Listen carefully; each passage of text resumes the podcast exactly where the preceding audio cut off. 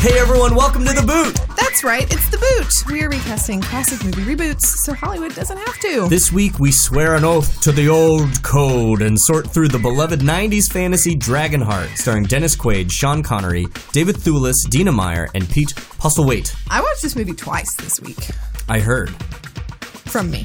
Through the grapevine. The rumor is you watched it twice. Was it better the second time? Well, it was enlightening the second time because I watched it with the director commentary on. I almost feel like I would have enjoyed that more. Well, the problem is you can't hear what's happening in the movie. It's just Rob Cohen telling you that uh, Dennis Quaid is such a good actor because he was acting to tennis balls. As they still do. But You know, but, I don't think you get it. Like this is this movie is the. Fr- I don't think I just don't think you get the. I think I get. I think I get this it. is. I think I get it. I think I get it. Do you though? I think I get it. How do we gain? If you win, you lose a trade. If I win, I wait around for the next sword slinger thirsting to carve a reputation out of my hide. I'm tired of lurking in holes and skulking in darkness. I'm going to let you up now. And if you insist, we can pursue this fracas to its final stupidity. Or you can listen to my alternative.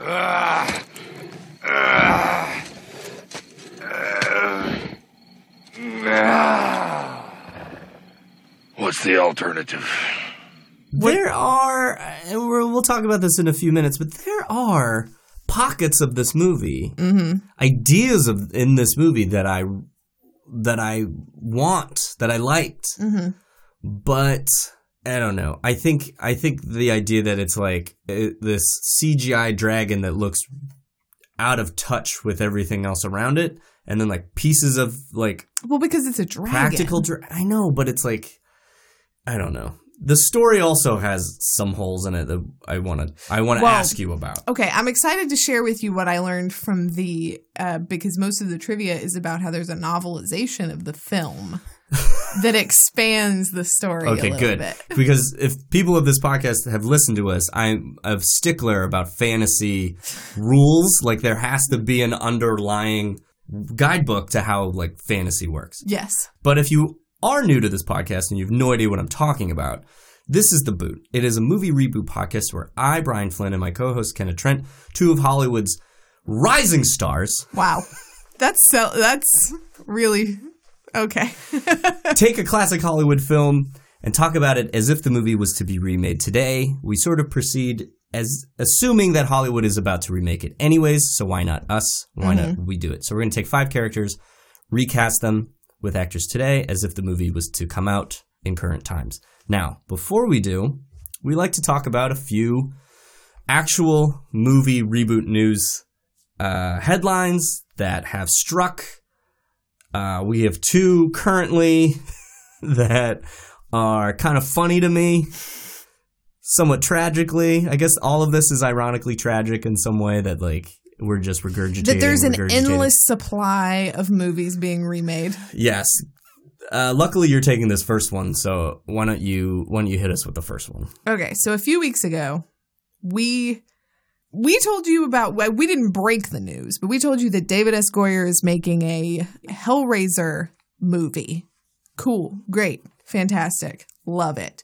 Well, it turns out that there's also going to be a TV show entirely separate from this new movie project. Different writers, different creative team, but just the movie and TV rights were sold separately, and now somebody holds them and they want to make a TV show.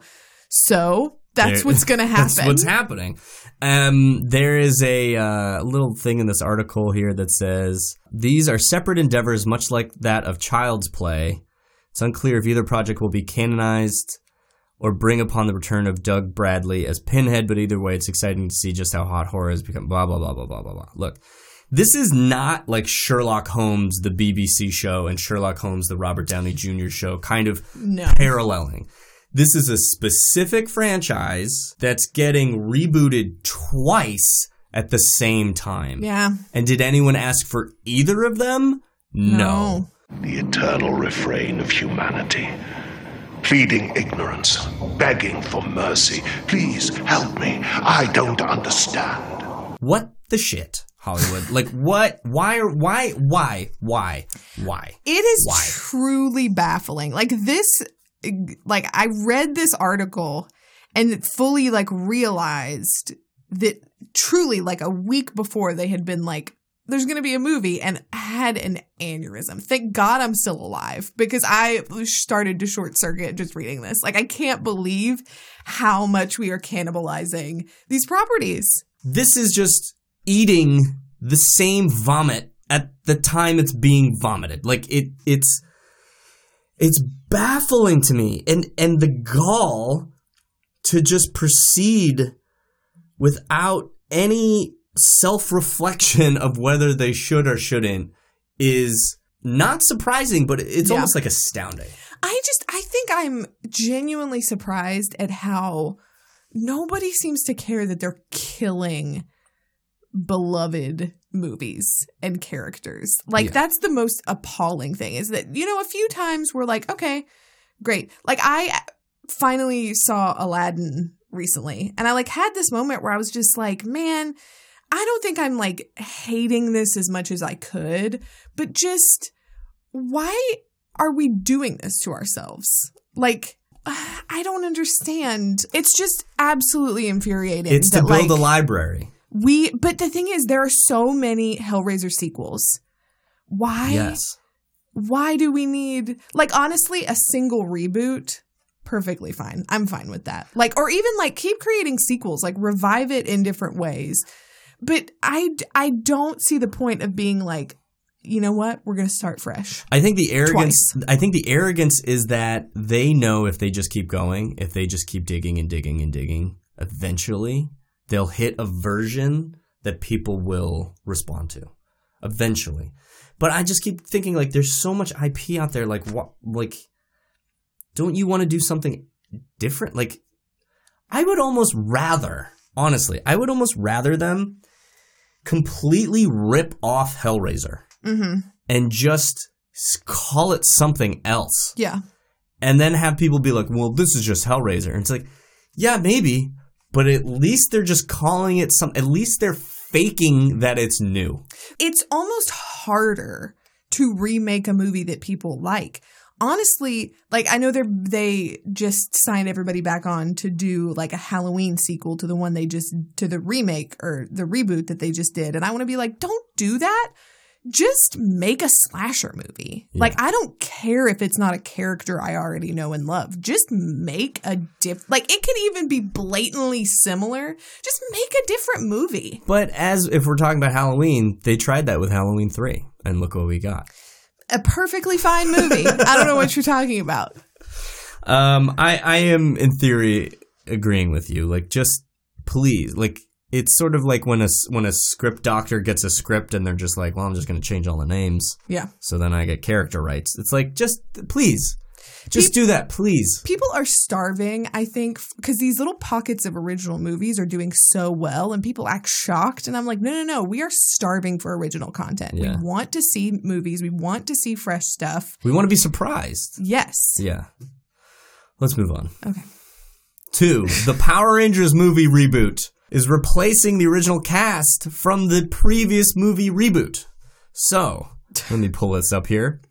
Stranger Things star and uh, 2017's Red Ranger, Dacre Montgomery, did a Reddit Ask Me Anything, and they asked him about the somewhat anticipated sequel to the 2017 Power Rangers movie, which, Literally, no one is asking for except for Brian Flynn.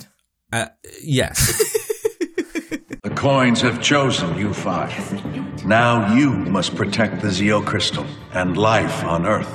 Because we are the Power Rangers? He's smart. I asked him this question that I was on Reddit asking him, um, and he basically told the internet that a movie is being a, a, a reboot is planned or another Power Rangers movie is moving forward, just not with the cast who had signed a seven picture deal for this new rebooted franchise. So we're talking in the span of two years Yeah. a movie that somewhat failed at the box office, Within two years, they've scrapped it Mhm. and are starting again. I don't even think Spider Man had the balls to do that. Like, what's the timeline of Spider Man 3 to Amazing Spider Man to Spider Man Homecoming? Like, is it this short? Is it two years? Well, I mean, it's egregious because you just named three movies, not two. But But I mean, the Yes. jump between Tobey Maguire, Andrew Garfield, and Tom Holland, I don't think it. I Amazing Spider-Man had a sequel, mm-hmm. so it can't be as bad. oh, I'll never forget it. I will never forget. Neither will Jamie Foxx um, or Emma Stone. And here's the thing, too. This is all hearsay. This is just like one of the stars of the movie who honestly probably received word at some point that like they were not going to ask the cast back for whatever they were doing for Power Rangers and is now just like, y'all want the real news? Like, I'm not part of it. So now we'll even see if this happens. But it's it's another one of those things too where I'm like, okay, sure, there have been tons of iterations of Power Rangers and, you know, various forms of like ninjas and dinosaurs and whatever. Um so do whatever you want. But also like n- no.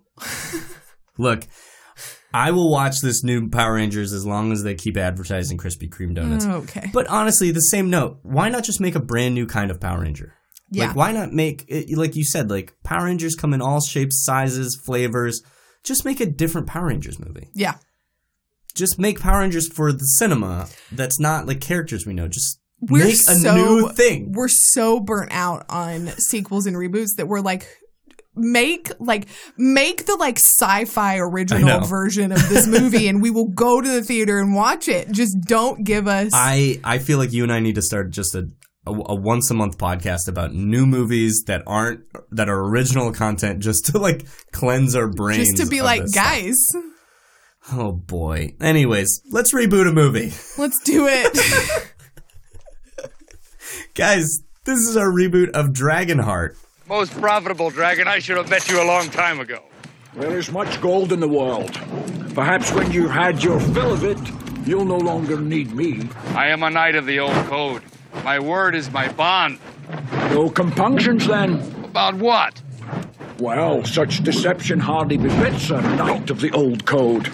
If I wanted my conscience pricked, I would have stayed with the priest. and what does a dragon know of the old code anyway? His blade defends the helpless, his might upholds the weak, his word speaks only truth. Shut up! I remember. That's all it is, a memory. Nothing can bring it back. Dragonheart, directed by Rob Cohen, director of such classic films as The Fast and Furious and Hurricane Heist, which I believe I brought up last week as a yeah. All of those movies are really, you Yeah. know, spiritual cousins. um, stars Dennis Quaid as Bowen, Sean Connery as Draco, David Thewlis as King Einon, Dina Meyer as Kara, and Pete Postlethwaite as Brother Gilbert of Glockenspur. Yeah, I didn't love watching this movie. I kind of went in and out of it. It's a shame. It I know so this much is a childhood, a beloved childhood movie. I think it does have a lot to offer, but so like, I there were times where I was just like, ah, I can't do this movie. This movie's stupid. I hate this movie. But then there were like strings of a story, mm-hmm. at least like kernels of a story that I was really interested, but I wish that they explored differently.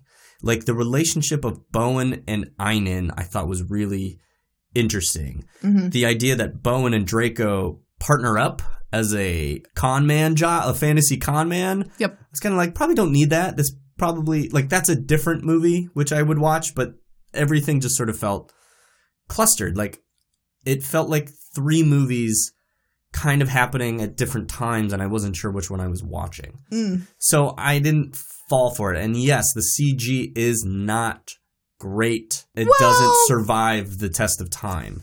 Yeah, well, yes, and that can be said of things that were made ten years ago. Honestly, like we're advancing so quickly, but to be the first of its kind, Yeah, and here's another thing. I think Lord of the Rings really spoiled us for fantasy. Mm-hmm. Because the look anything pre Lord of the Rings most of the time looks like shit. yeah, Because I think Peter Jackson took such care mm-hmm. to build a world in not only costumes and makeup and and sets that it feels like you're being transported to Middle Earth. yeah, And I think a lot of pre Lord of the Ring fantasies, maybe except, I don't know, Conan the Barbarian, feel like you're just filming rocks and grass and mm-hmm. like old castles that are, you know, half, they like prop up some piece to make it look bigger. And it doesn't feel lived in. Like when we did mm. Willow, I had that sort of same problem. Like Willow never felt lived in because the rules don't make sense.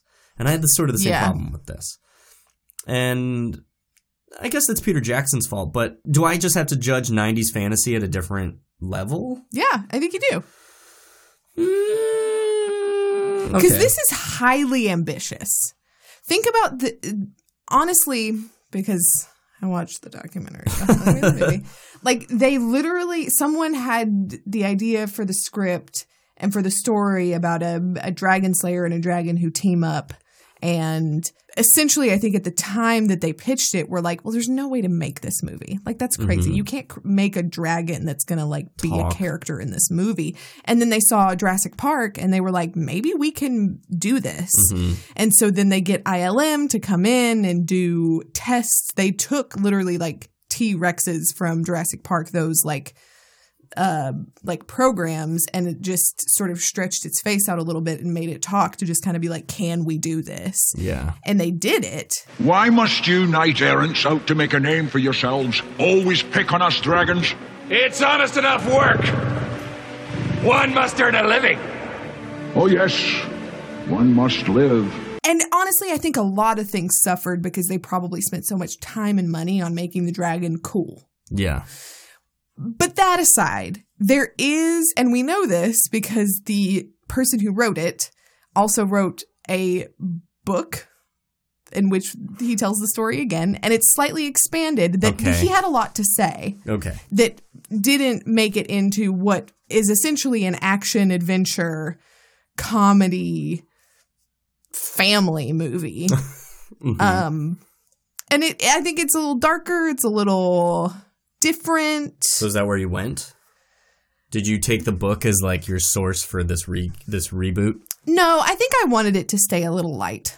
Well, why don't we talk about it? Why don't you go first? But why don't you Okay. walk me into your dragon heart? Oh, okay. So um I like I like that this movie is a little funny. I like the cutesiness of it. Mm-hmm. Like 90s fantasy was so much more about like magic and like the beauty of magic and like like you said like post Lord of the Rings it was like, "Oh, what if like these fantasy worlds were a really dark scary place and magic was frightening and people were out to get children, you know, physically that's what it looks like. But I think 90s fantasy was so much more about like the joy of like and and I like that perspective a little more especially because I think in general we just tend to be like let's make the dark version of this. Yeah. I think there's a place for that honestly, but I just prefer to think of like Bowen not as this like tortured character, but as someone who still has a lot of like levity in mm-hmm. his life, despite the fact that things have really taken a turn for the worst. And he is hateful and angry to dragons for, you know, changing this person. That's what he blames it on. Um, and so I like approaching Bowen from that angle. Dragon! I love that boy and you changed him! You tricked me, Dragon! Today I make a new vow! I will spend the rest of my life hunting you down! Do I think Dennis Quaid is good in this movie? I'll say this. When he first appears on screen in the director's commentary, Rob Cohen says Dennis Quaid was no not anyone's first choice for this part. Oh shit. but he also just goes on to be like, but when we like met with him, it just became so clear that he was the person, which I was like, man, this that doesn't sound exactly like it, how it went down. I don't think he's bad in this. I just also don't think Dennis Quaid should do fantasy movies. I agree. First of all, every American accent, which I think he's the him and Dina Meyers, they're just bad. Like they stand out like sore thumbs. Like Well, it's because they're sort of trying to affect a way of speaking that is like, it's not good. but you're speaking with an American accent, so it doesn't work. The other thing is that there's a time jump in this movie, and Mm-hmm. he doesn't change at all. Like literally, they recast a bunch of characters to have older actors, and Dennis Quaid looks exactly the same. Well, he has longer hair. But like, what?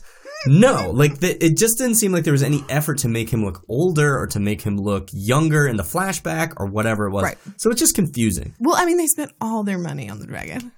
Well, they clearly sent some money on production. But I really, I really value how much time Rob Cohen spends talking about how Dennis Quaid is just doing the Lord's work.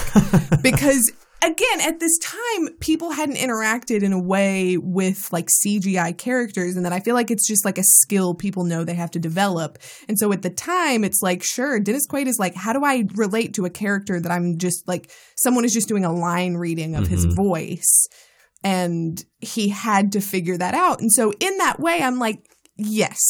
He is doing so much better than we could expect him to do. But it is kind of funny how much they're like, Dennis Quaid just doing a phenomenal job. And I'm like, wow, they thought so highly of him. Um, okay, so for my Bowen, I wanted to pick someone who I think is funny, who I think works in this sphere and could be a knight, could be someone we see that way, but who also I think could put a flair to it that it's not like we we want him to have personality. We don't just want him to be the sword like guy who's like the code, the old code. uh." It seems you people are in need of a dragon slayer. Where is the Lord responsible for this village? Brock lives in a big house about six miles away. But he'll only blame any damage on us and pluck our pockets to pay for it. I won't pluck them as deeply. Of course, there are other ways. Dragons are partial to maiden sacrifices. So I picked Karl Urban. That's a good pick. I loved him in his Judge Dredd movie. He, Really? yeah, I love that movie. He's I- very underrated as like an action star. I agree. I think he has a lot of charisma and he's very enjoyable to watch. Well, I mean, speaking of Lord of the Rings, like Oh yeah, he's Theon. He's uh not the what's his name? um Éomer. Éomer. I was right. Yeah. Lord of the Rings Trivial Pursuit right there. Um so I I was like I want to pick someone who maybe wouldn't be on the top of everyone's like star lists, but who would be really fun to watch do this and doesn't have that sort of Dennis Quaid like what is he doing here vibe, which I think is the biggest problem I have with him in the movie is that I'm not like I'm not mad at his performance. I'm just a little bit like It feel, where it did you weird. come from? It felt weird, and also, how come Bowen doesn't recognize Draco? Well, he didn't like see him see him. How many dragons would there be with Scottish voices? Like it, to me, it just it like there was only one dragon we saw, Mm-hmm. and apparently Bowen goes off and kills all these other dragons, which we never see. Uh, again, I get it, money, Mm-hmm. but I feel like there would have been a moment of recognition right off the bat, and there there really isn't. And then Not it, until he like spells it out for yeah, him. yes, and then it like stumbles. It kind of, it kind of when you when they meet, it kind of becomes this kind of like comedic fight, which I guess is fine. But it was really jarring to me. I was like, are these people not smart? They're Well, not smart. I will. I will suspend my um, understanding that, of course, we know it's the same dragon because we're like, oh, Sean Connery. He was his voice all along. I, you know, considering he's been out for twelve years, which is the time jump, and he's been killing all these dragons. I think he. I think I believe that he would assume that one, he had already gotten this other dragon, or that dragon had just died. Yeah. All right. I, I think I, I like it's really hard. I'm definitely judging this movie from a 2019 lens, but I don't care. Oh, I'm okay. gonna be hard on it. Okay. But I like that pick. I think he's uh, Karl Urban is super fun to watch. Yeah. Even like in Ragnarok, where he he's playing like weird characters, like side characters. It's, he's always fun when he's on screen. Mm-hmm. Um, so I I enjoy that. I have a feeling you're not going to really love who I picked because I did kind of skew into a more darker, seriouser tone because that's how I like my fantasy. I like it dark. Okay. I like it creepy. And I what you said about like that magic's out to like kill children. I leaned heavily into that because what I Oh, really okay. liked about this movie is the idea that your villain is someone that your main character loves dearly. Like he's a mentor figure, he's like a father figure. And in my head, I thought it would be really interesting because this is sort of how I thought the movie was going to go was that uh, Einon gets injured in his father's war. He's trying to like learn the lesson that like being a warmonger isn't what the people want, but he like still follows his father, you know, he, his cruelty, and then the he's injured and he gets half of Draco's heart, mm-hmm. and it's supposed to like bless him into being like a better king. Through the heart we share each other's pains and power. But in my half beats the life source. For Einon to die, I must die. Einon is dead. He lives! For a fantasy movie, what I liked about that is like this movie is really about the soul of the king mm-hmm. and whether or not Bowen can remind him of, about his inherent goodness. Mm-hmm. And I really latched onto that. As opposed to Einon being like this creepy, sadistic weirdo that I was like, well, I hate him immediately. Yeah. So I kind of wanted him to die in the first four minutes, anyways. So, with that said, with that whole pitch laid out, Okay. my Bowen, I was trying to think of someone who would be have to be charged with saying saving the moral heart of the king, who could also sort of play an aging hero. I picked Hugh Jackman. He was my first choice. Yeah. Hugh Jackman doesn't have a lot of success with like fantasy. I mean, Wolverine aside, but like Van Helsing was a disaster. Like, He's a very sincere actor. yeah. which doesn't always play. And I think that's ultimately what turned, for my version, what turned, You away from him? yes. Because I think Yeah. I saw, I was like, you know what? I'm not sure his like version, his energy suits my sort of like mildly comedic, like family fare. Yeah. But I think, given the Wolverine of it all, if you gave him something darker and grittier to sort of like cling to, there would be less of that. Yeah. Like, what is he doing? Like the scene when Einon finds Draco and Bowen. hmm Or there's like a fight in the water. I actually Yeah. can't remember if he finds Draco technically, although Draco is there. I think he ends up revealing himself or something like that. I think that moment would play much more emotional for my version, and I Mhm. think I need someone like Hugh Jackman, like in Logan, Yeah. to like bring that kind of Well, here's Uh, what I'll say about th- those like three core characters is that ultimately, ultimately, the movie as it is now, there are like turns that are made that aren't important to us Yeah. as an audience. Like, there's all these like things that we're supposed to know that I, I'm just like, I'm not sure this is immediately knowable for Yeah. us because there's the whole thing of like, they have a soul tie that you know, Einon's gonna live as long as Draco's alive and vice versa. yeah, And then there's the whole thing of like Einon essentially tricking Bowen into thinking that he's really good at heart when truly like he never cared about any of this like old code sincere knighthood business. Lie down, Baron! You're the sorry scrap of dead wells and dead belief! Never your belief! Never. Never mind. You said the words. You spoke them from your heart. I vomited them up because I couldn't stomach them. Because I knew it was what you wanted to hear. Ah! And then there's the relationship that Bowen and Draco form, which is much more like they both have connections to this single person. And th- that could just be a lot stronger yeah. in either version of this movie. So I think from where you're coming from, I agree.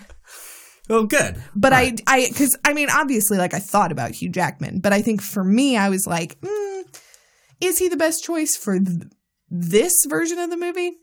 Maybe not. Yours is more about the swashbuckling comedy hmm family-ness, and I think mine is more like Which I feel like if we've learned, like my movie's about like a, it's really like father relationships like father Yeah. relationships between draco in a way to bowen and bowen then to Mhm. Einon. so I just, I never claimed. I, if we've learned one thing in this podcast, is that I love a '90s action adventure.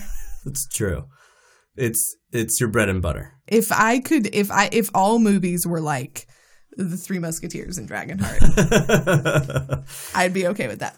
All right, let's move on to uh the main course here The titular the character. titular character draco the dragon played by the sean connery okay. who uh, said "yikes" in this movie once. Oh yeah. He was yikes, and I was like, they made Sean Connery say yikes. They also make him say "I've never swallowed," which will haunt me forever. I merely chewed in self defense, but I never swallowed. I mean, yes, it comes off that way, but he's he's meaning he never ate the knights. You just gnawed on them a little bit. I know, but I I have the benefit of the entire Monica Lewinsky scandal in my brain, so it it really colored that for me. Um, I tried to pick. I mean, you have to pick a great English actor. You have to pick a voice. You have to pick a voice. Mm-hmm. And a dragon is a very mythical thing, you know, very Tolkien esque. So it's like, okay, yeah, I want to pick a thespian Yes. who can bring gravity to their voice. And I was like, I want to pick someone interesting, mm-hmm. someone who's maybe never done this before. And I found out that they've all done this before and that no- nothing is new in Hollywood. And I couldn't pick one that'd be like, that would be a great voice to have. And he's never been in it or whatever.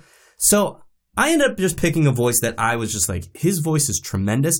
And even now, he, he has done a very famous voice, uh, character voice. But now that he's older, Okay. you're to get a lot of more of that like gravelly agedness to it, which I think would be fun, but still kind of my Draco in my head is a little more in the shadows in the beginning. Like, you know, he's a fucking dragon, you know, like he should be terrifying, Yeah. like Smaug, right? Yeah.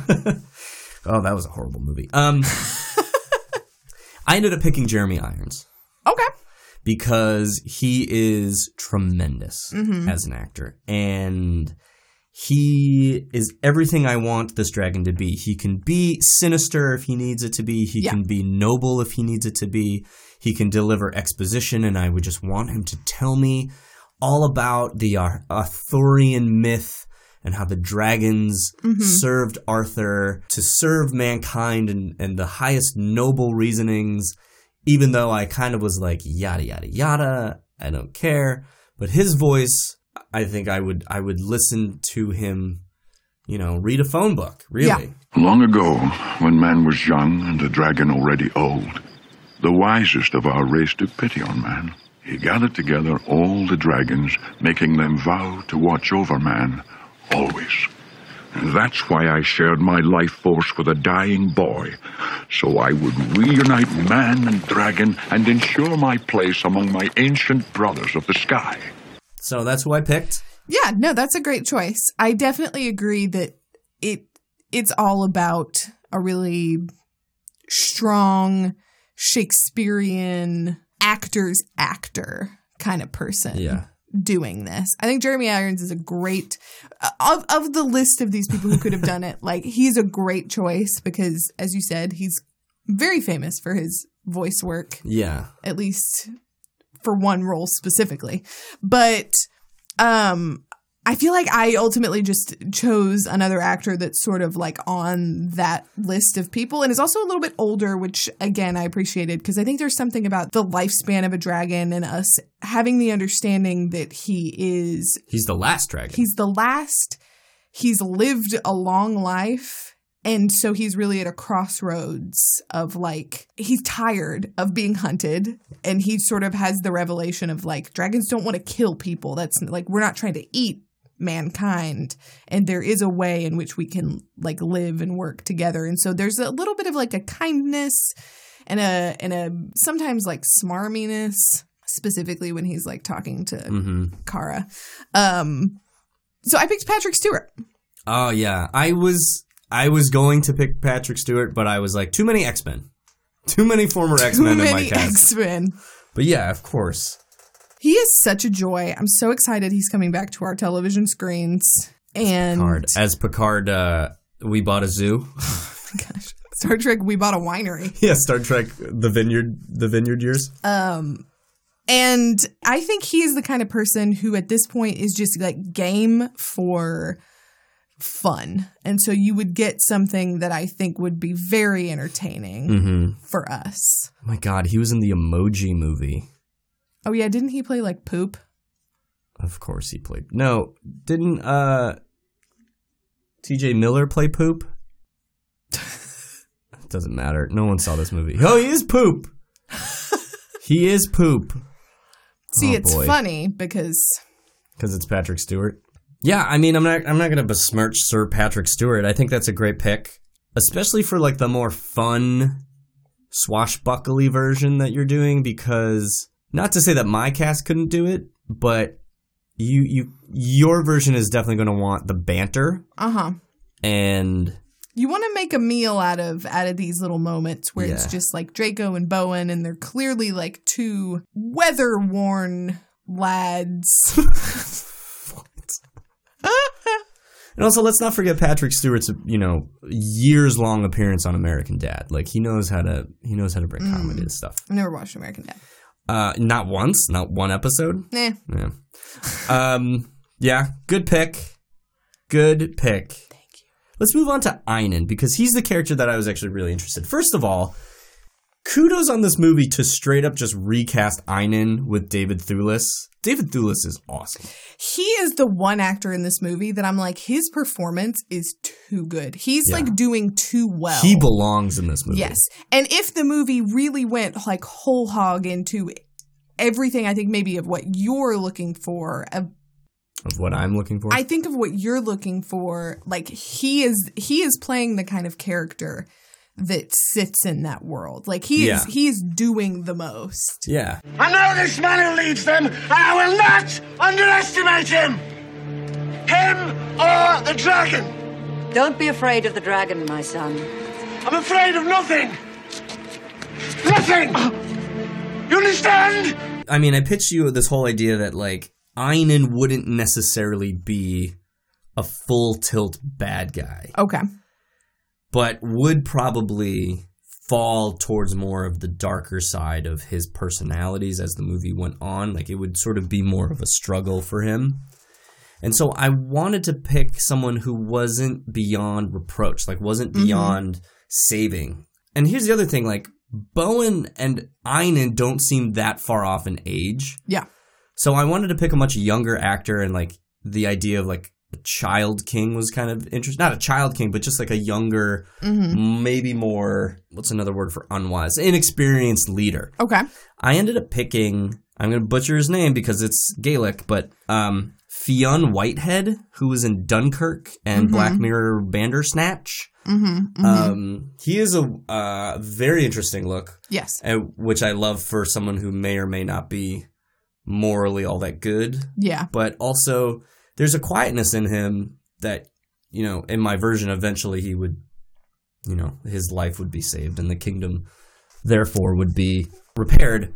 But I, I think that he he rides that line really well, and as someone who could maybe establish himself as like someone who Bowen had like watched grow up into this young mm-hmm. man now. Okay. Okay, I'm on board with this. Thank you. I agree that I think there is a line that has to be drawn um, in that we do dislike him so much, sort of from the moment we realize, like when he steals the crown and we realize, oh, hmm, something off about He's this rotten. kid. Yeah. And then everything that sort of happens in his the older version of his life, like I I think I I like sort of where you're hitting more of we if we can blame some of that on his age, his inexperience, him like learning, then we open up the door for there to be redemption. And I mean, he's a phenomenal young actor. I really liked Bandersnatch. okay. Um okay, so my big question because again, it sort of seemed like they wanted to make him even more like evil Mm-hmm. because something that really confused me and I thought would have been a really interesting character moment is the scene in the bedroom with Kara where there's just so much about it that I'm like this this doesn't make sense to me. I'm just not entirely sure what's happening. And I think the supposition is that according to everything I've read like he doesn't rape her. But in the novelization, Oh, he definitely does. he definitely does. And it's so it seemed like something that maybe they just pulled back on in the movie to kind of be like, "Ah, I don't know if we really want to go there. Mm-hmm. But it's still this like weird moment where I think we get the vibe that he's just gross and Yeah. like we don't like what's happening. He's a snake. Next time, stab more flesh, less cloth. I'll pierce your heart! You already did. A very special heart. A black withered thing without pity. And teach me. Pity me. And I He's insufferable this whole time. Yes, and so there's just like levels that weren't aren't quite built out correctly, and so I wanted to pick an actor uh, to play Einon who is someone who I think can be sort of insufferable, but also experience growth as Yeah. we've seen him do previously. um, so I picked Alfie Allen, Yeah. Old fucking Reek, Reek. because I He's ju- a great actor. he's really good, and I, I mean, to have him go through that character arc for all those seasons, like that's fucking hard, man. especially as someone who like like I didn't read the books. I didn't know like what to expect from him on Game of Thrones, and so when you first see him, you're like, I don't like this guy. You're like, And Euron stinks. every like Theon. I mean, Euron does Euron. stink, but You're- Theon. Theon? Theon, Theon. Like the whole thing about him, like with his sister and like all this stuff. That you're like, this kid is gross. We don't Yeah. like him, and then we are so on his side by the end of everything. And I think an actor that can take us there with him, and it's not, and it doesn't just become a thing of like, I just don't really care Yeah. about him at all. I think is exactly what we need. Like we need to see someone who because I agree, I think it would be I the door needs to be open for us to think that he can be redeemed whether it happens or not. And I just don't think we ever get that. Yeah, I think he's a great choice for uh, someone that you're kind of sticking to. I mean, he, in John Wick, he Mhm. kind of plays this exact thing in John Wick. He's like the son of a Russian mobster who's entitled, and he just doesn't get what he's. He doesn't get the Yeah. consequences of his actions, and you're really rooting for him to fucking die the whole time. Yeah. And when he does, you just stand up and cheer. You're like, yeah. And honestly, if there's one thing this movie is, it's a it's a John Wick story. It's a John know? Wick with a. It's Dragon Wick. It's John Wick with a dragon. Which I would watch. I would watched definitely that watch movie. Um, yeah, I think that's a great pick. Also, fun fact: the kid who played young Einon apparently bought a was like a super poor like English actor from the north. Bought a lottery ticket randomly, and he and his father won six million dollars Wow. in the lottery. And so it turns out he was he was like a poor working actor. and Now he's a very wealthy man. Good for him. Yeah. Oh man. I wish that happened to me. I'm in this hot booth. do you do you buy lottery tickets? Should we should we start? No, but I played Keno the other day, and I was just hoping I would win that ten thousand grand off my ten dollars. Ten thousand grand. Ten thousand grand. You know, let's spend all my monies. okay, Kara. Kara, here's something about fantasy that just always pisses me off. Every female character in a non Tolkien fairy tale movie is either named Cora, Kara, Tara, Cora, Kara, Mara, Ilsa, Bilsa, Sarah, Quera. M- Cor- I've said them all. Yeah. No, you've done all the Can we iterations. get better names for our female fantasy act and uh, better characters? wigs and better wigs and better things to do? because straight up, Dina Meyer looks like Merida in this movie. She does. She's exactly like the cartoon character from Brave. It's weird. It's frustrating, but I mean, I get it. They spent all their money on the dragon. Wigs were an afterthought. Um, here's what I'll say about Dina Meyer, whom we love. Mm-hmm. It's our second Dina Meyer recast. Shout out to Starship Troopers episode three. Yeah, it's early on. Oh, I bet those are not good to listen to. The ones we did way back when. yeah, these ones, however, are The smashing best. hits. Um, I'll say this for her. She looks better fighting than Dennis Quaid. I found her to be a very interesting casting Mm-hmm. for this part, which is cool considering like they took her from like nothing to kind of cast her as the female lead. I say female lead. She's the only female character. She's literally oh the Um, queen. The queen's still around. How come Yeah, the queen's but- not in charge? Is this another another patriarchy, male to male? I mean, it definitely Bullshit. is, but also she's useless. The queen? Yes. Yes. Also, is she good or bad? A mother's gift to her son. Finest to be had. The finest what? Dragon slayers. I I kept thinking she's bad because from my perspective, I was like, this is your fault. And every, like, none of your choices make sense. Like, Right. she buys him dragon slayers. Yes. Which I get that, like, maybe there's she's some trying to kill him. subversive thing to, like, kill him. But at the same time, I'm like, lady, you did this. Yeah. Anyway, so for my Kara, I I liked that it seemed very apparent that they wanted to pick someone who was capable and not necessarily like someone who was just going to sort of like faint at the thought of a dragon. Like they wanted Yeah. to pick someone who is a formidable opponent for Einon and would not put up with his crap. Um so I picked Hannah John Kamen Uh huh. of Ant Man and the Wasp, Mhm. of Ready Player One, Mm-hmm. of Black Mirror. Black Mirror.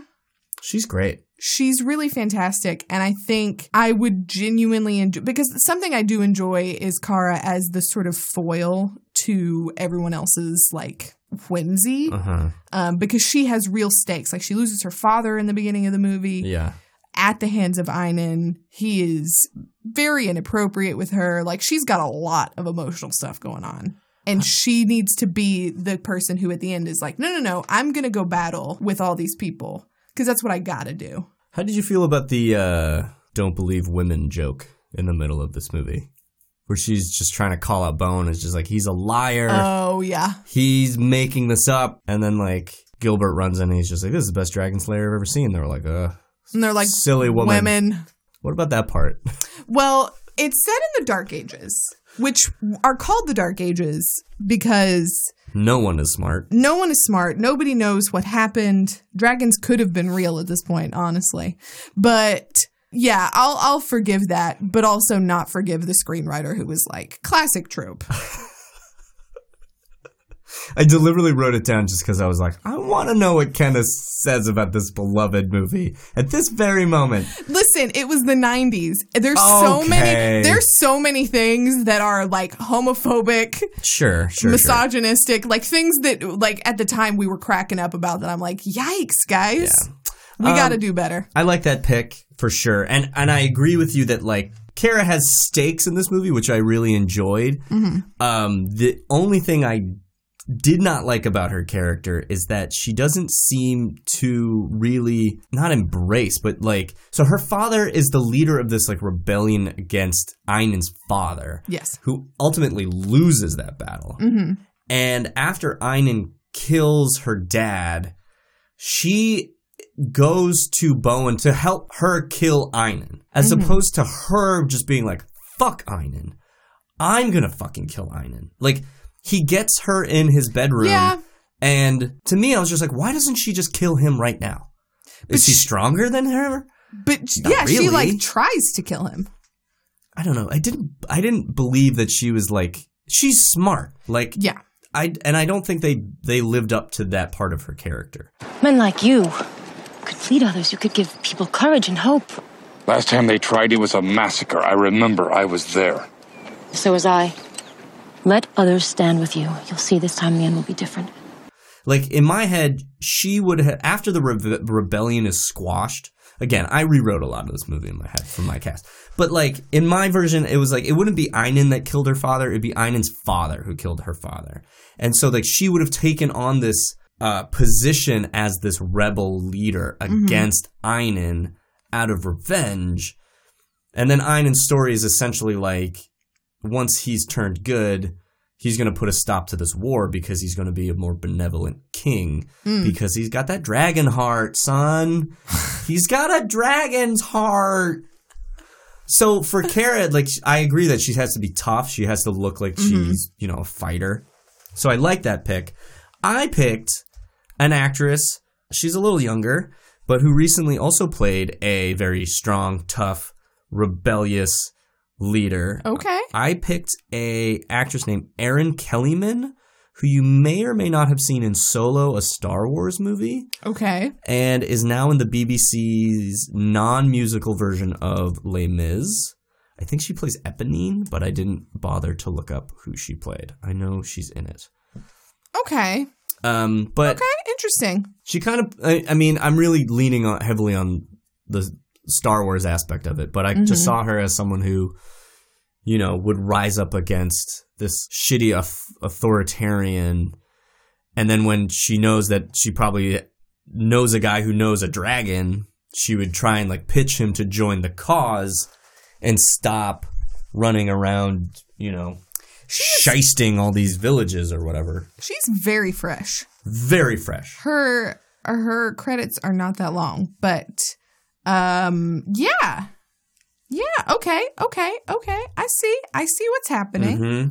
I'm into it. Okay. Um okay. Oh, something else about Kara I need to mention. The romance between her and Bowen has got to go. Well, what's fascinating is that in the director commentary, there is a point where Rob Cohen is it's the point where. Bowen is like showing her how to like use to best use her axe. Uh-huh.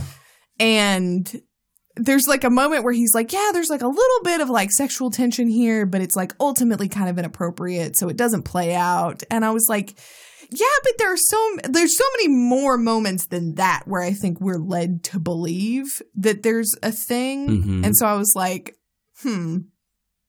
I just don't think he ultimately like understood What how it happening. comes across. Yeah.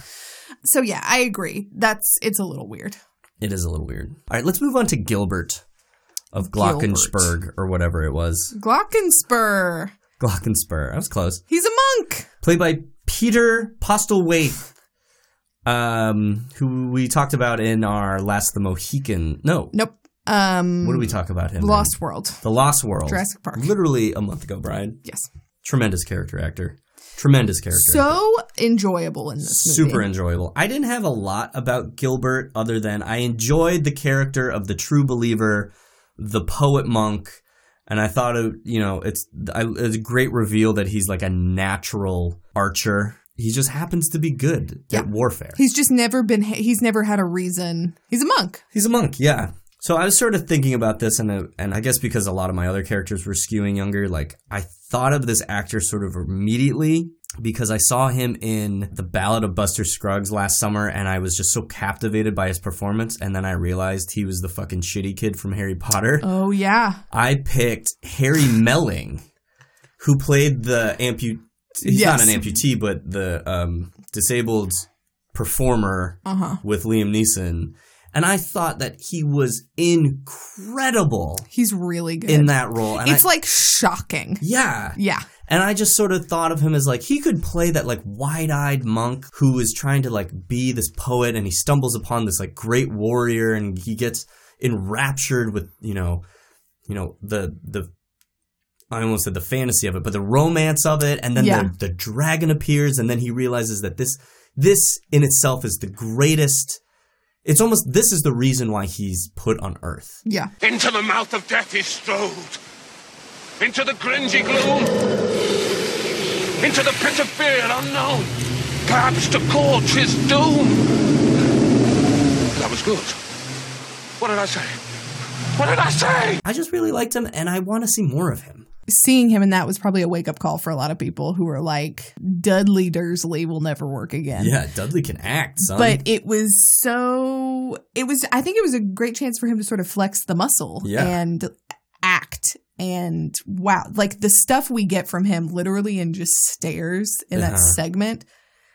So heartbreaking. Um No, I think that's I think that's really great because it's sort of taking I think multiple aspects of an actor's career and kind of being like how can we put something together cuz I do think that again something they did really great in this casting is they got a very serious actor to play something that is a lot of fun. Like he is Mhm. he is straight comic relief. There's him like, you know, thinking up the turn of phrase like the pen is mightier than the sword and things like that. Like all that is just meant completely for our fun and enjoyment. Yeah.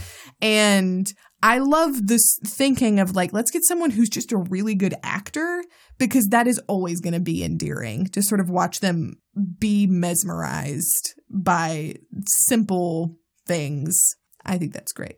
Good for him. Let's cast him in something. Let's do it. Who are his reps? Um, okay, so for my Gilbert, brother Gilbert, Brother Gilbert. picked I picked someone who I was like, this is a little bit of an out of the box choice, but I enjoy him a lot as an actor. I'll say who it is first and Please then I'll do. explain. I was trying to figure out how I wanted to do it. I picked Christopher Eccleston of Doctor Who, And Thor: The Dark World. of The Leftovers. James Um, Bond was he in a Bond movie? No. But I think he is so much fun. Yeah. Specif- uh, specifically as the Doctor. I mean, he b- brought Doctor Who back into our television screens in 2005 and was utterly charming for one season. Um, and then uh, ultimately, I think was outshone by David Tennant, who was incredible Mhm. for four seasons. Um, but seeing him in things brings me so much joy because I think there is just there's something really magical. Like Matt in The Leftovers is one of my absolute favorite characters, and I think there's just something about the way he approaches a scene and the way he interacts with other people that there is this sort of like wide-eyed charm to him and that I can I can just see him bringing a genuineness the way that Pete Postlethwaite does Yeah. Um, which is ultimately what we want. Yeah, I don't know him as like the charming kind of fun-loving guy because everything I know him in is like the very serious villain. Mm. What else? 28 Days Later, like the um he Oh, plays the yeah. military general Yeah. in that movie. Like He's bad. great great in that movie. So I only know him as like villains, but so I'll I, Oh, he's the villain in Gone in 60 Seconds. he too, yes, right? yes. Um the others which I never seen. I mean, he's in he's in a lot of stuff. So I will GI Joe Rise of Cobra. I will believe you that he is more charming than I know. Watch one episode of him as Doctor Who. I'm scared because if I watch one, I'm probably gonna watch all of it, and then I'm gonna have to watch eight seasons of Doctor Who, and I don't Truly and honestly, to. you can just watch the first five seasons. it wraps out, and trust me, when Well, Matt. they, are they like Sherlock, where they're just like three one-hour episodes? Oh no. Oh, God. But here's the thing. The story wraps out in a way that before we really get to Matt Smith, like the, you can just like skip. That's- Don't worry about it. Okay, Don't worry about him. I'm not worried. Thank God. I like this pick. I, I I know he's a great actor, so I I believe you. Thank you. Let's talk about Barry Pepper in a fantasy movie, Finally. guys. Where does Barry Pepper go? Where does he go, Kenna? Where did you put him? I made him Redbeard. Kara's Okay. father. That's funny. I made him King Freyne. Oh, we made him the opposite. We made him opposites. I wanted. the cause. I kind of wanted to see ba- Barry Pepper be a bloodthirsty tyrant. Okay. I kind of wanted him to be a bad king. I thought that would be funny. Plus, he gets a great gruesome death, Yeah. killed by a mob. Yeah. Super Which, fun. Fun fact: Kara's village makes cheese, so all those people that murdered the king are cheesemakers. They're Packers. One could say. And the king's royal symbol, a lion. Packers and lions. That's not what this is about. It's about the NFL.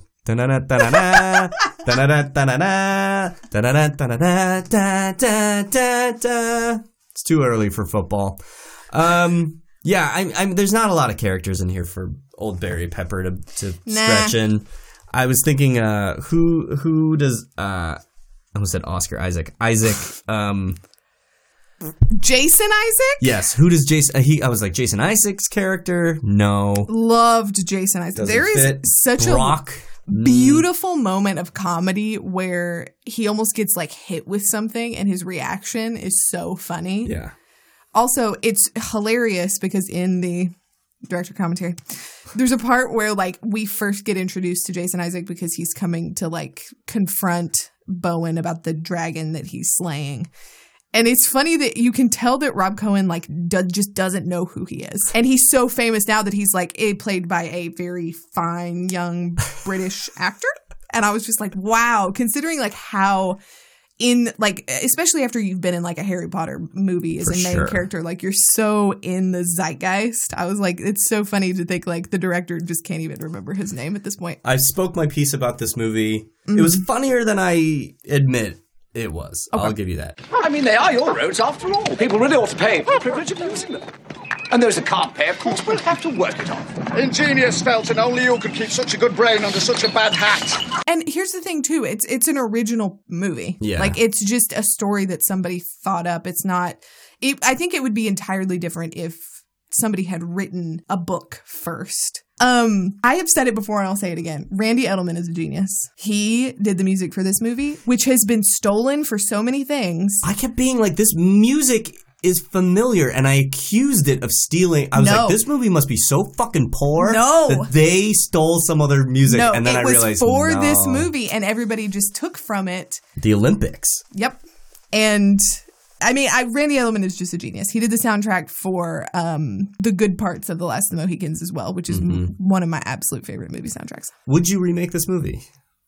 Yeah, I 100% would remake this movie. yeah.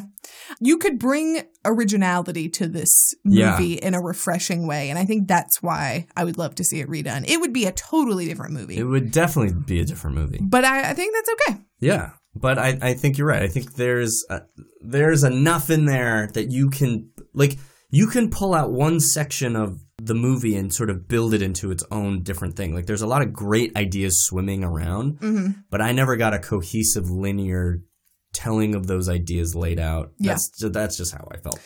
One final thing that I I will attempt to impress you with. Okay. okay. okay, so the scene where we first where um where Bowen and Draco decide they're going to work together and it's the first time he kills him in Uh-huh. quotes. Um there is a part of that scene where they do the sort of like Game of Thrones thing where he like breathes fire down like in a in a line attack like on Mhm. the village. And I remember when they first do like the the loot train attack in season 7 of Game of Thrones. I remember watching the behind the scenes video and being like this is incredible. This is so like these people this is the biggest feat of And I was watching this and I was like holy crap like this is 1996 and they did that. Yeah. And that is cool. I had I, I actually saw, thought the same thing when Draco attacks the castle, and I'm like, that's King's Landing. Like they they actually tried to do King's Landing twenty years before King's Landing. Yeah. Um, but no. Okay, good try. you almost had it. No! me. No. Uh, okay, guys, thank you so much for joining us this week on The Boot. If you like this episode, please check out our past episodes and please stick with us next week. We have a great movie for you. We always have a great movie for you, except when it's sequel month and we have bad movies for you. Sequel month and Kevin Costner, Kevin Costner. month. No, but we have a good one for you next week. Kenna, where can the people find us? You can find this podcast on Apple Podcasts, Stitcher, Podbean, or wherever you get your podcasts. Stop by and leave us a rating and review. We would love it so much.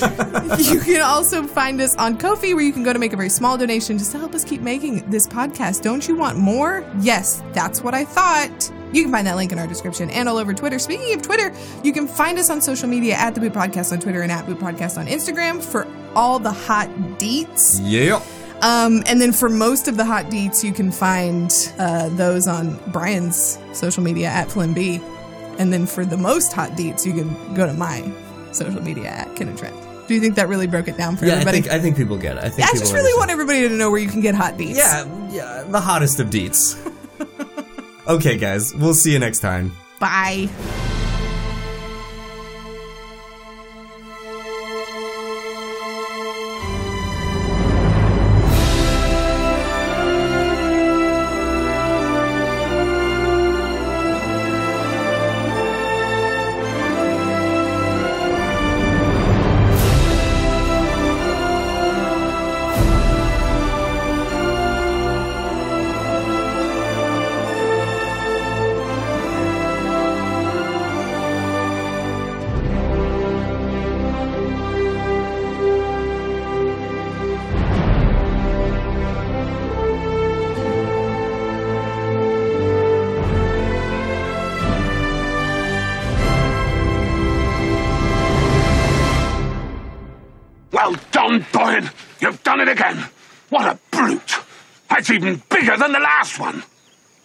Actually, he's about the same size.